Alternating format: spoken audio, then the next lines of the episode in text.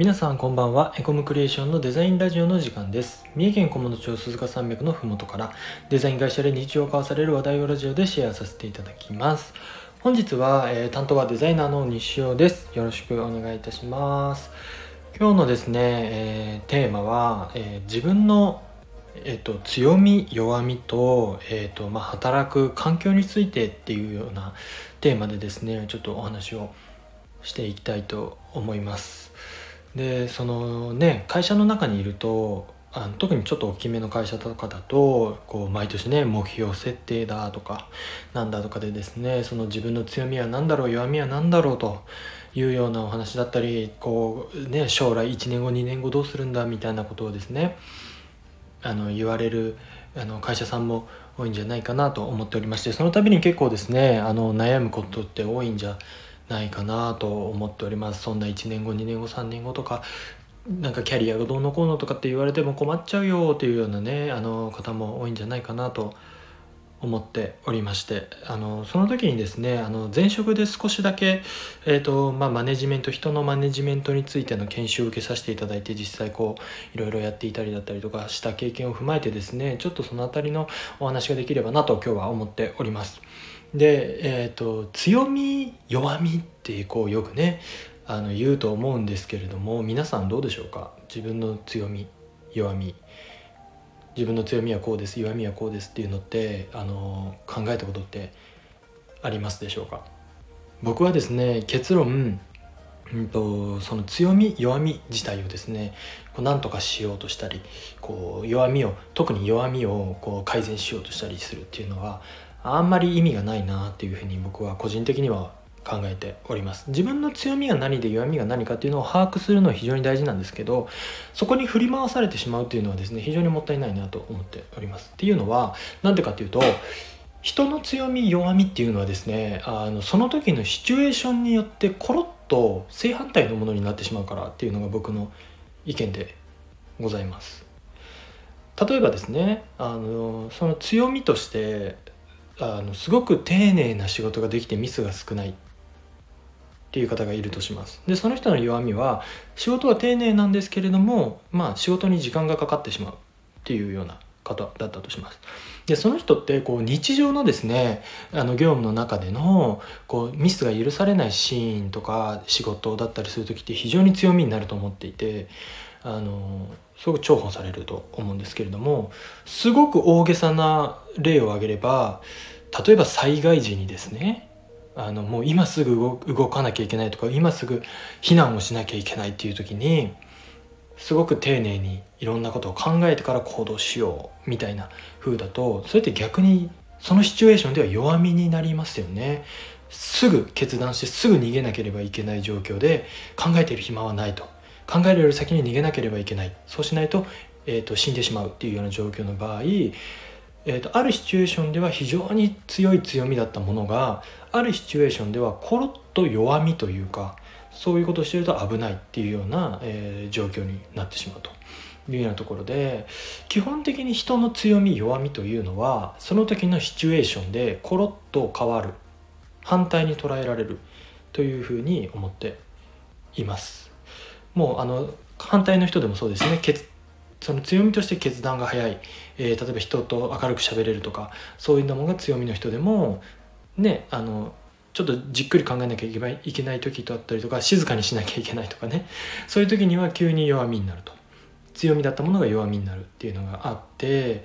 あんまりですねその自分の強み弱みに対して私はこういうところが苦手だからこうそこを直さないとなとかうんぬんかんぬんっていうふうに考えるのはあんまりこう意味がないというかあんまり効果が薄いというかっていうふうに思って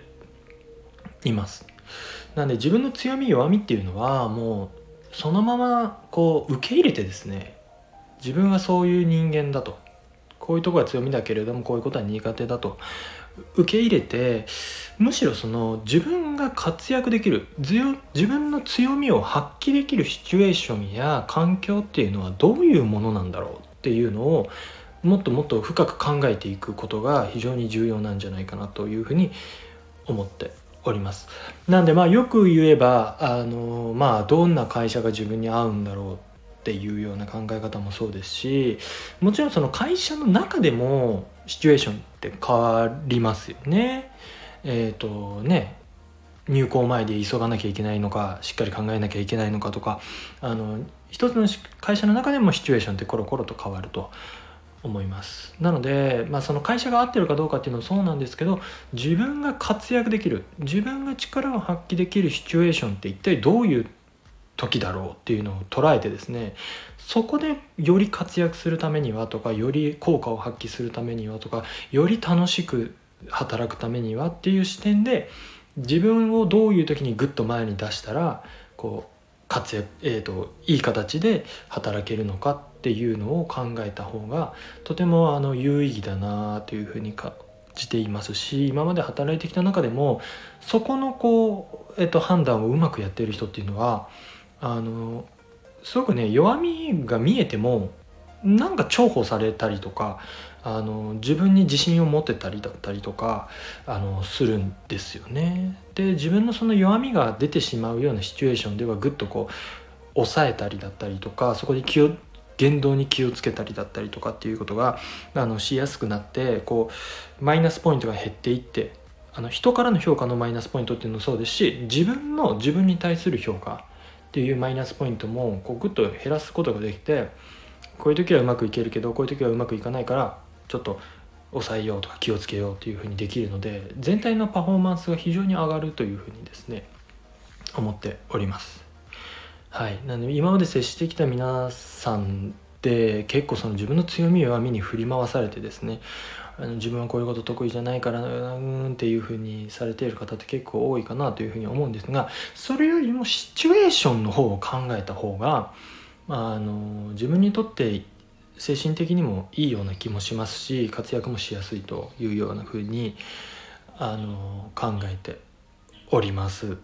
なのであんまりね自分自身に対してこうプレッシャーをかけてしまったりだったりとか自分が変わらなきゃいけないとかこういうふうにできてないから私はダメなんだっていうふうに考えずにじゃあどうしたら自分は生きるのか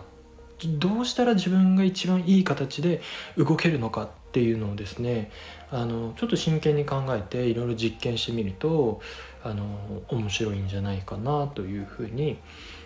あの思っております。でちなみにですねあのその自分の弱み強みとかをこう強制した方がいいシチュエーションというか、えー、そっちを考えた方がいいなっていうふうに思う時の場合は、えー、なりたいものとかなりたい理想像っていうのが、えー、明確にある場合でございますね。例えば、えーと、例えばなんですけど、まあ、映画監督になりたいとかですね、えー、スーパーモデルになりたい歌手になりたいとかっていうあのなりたい像があって、えー、そこに行くためにはある程度のスキルだったりとかその立ち居振る舞いみたいなものが求められる場合に関してはある程度自分の強み弱みっていうのを強制していかなければいけないんですけれどもあのそれもどちらかというとこう環境を選ぶっていう方が効率的だなと思ってて人の強み弱みっていうのもその環境によって変化するんですよね。自分のいる環境とか、えー、普段接する人とか、えー、使っている道具もそうですし、えー、場所もそうだしっていうので環境を変えてその環境に飛び込んでいってしまえばなんか自然と自分の強み弱みって変わっていくこう得られるスキルだったりとか習慣もそうだし、えー、なんか自分で一人でわーってこう自分に向き合って頑張るよりもう環境をポンと変えてちょっと今自分には難しいかなと思うような環境にスポンって飛び込んでしまった方が意外にその強み弱みっていう部分もあの環境によって強制されるみたいなところもあのあってあのそれはそれですごくしんどいことかなとは思うんですがこう自分の強み弱みっていう自分自身のところにこうフォーカスしすぎずに集中しすぎずに、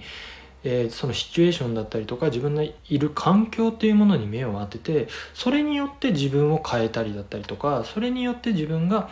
えー、より活かせる状況にしていくっていうふうに考えた方が僕の今までの経験上はですね非常に有効だしあの効率がいいし自分自身もやりやすかったりっていうふうに思っていてあのそういうのは非常にそういう考え方は非常におすすめだなとあの思っております。なのでこうね新しい状況になったりとかこう新しい自分になりたいというふうに思っていてこうなかなか自分をですねどういうふうに変えていったらいいのかとかうまくいかずにうんっていうふうに悩んでいらっしゃる方っていうのは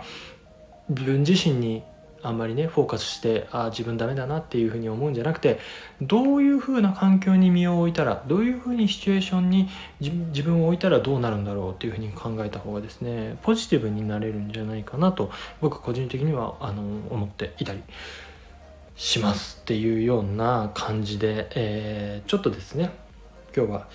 上から目線じゃないですけれどもなんかそんな内容になってしまいましたがあのできるだけ楽しくねあのお仕事や自分の成長だったりとかそういうものに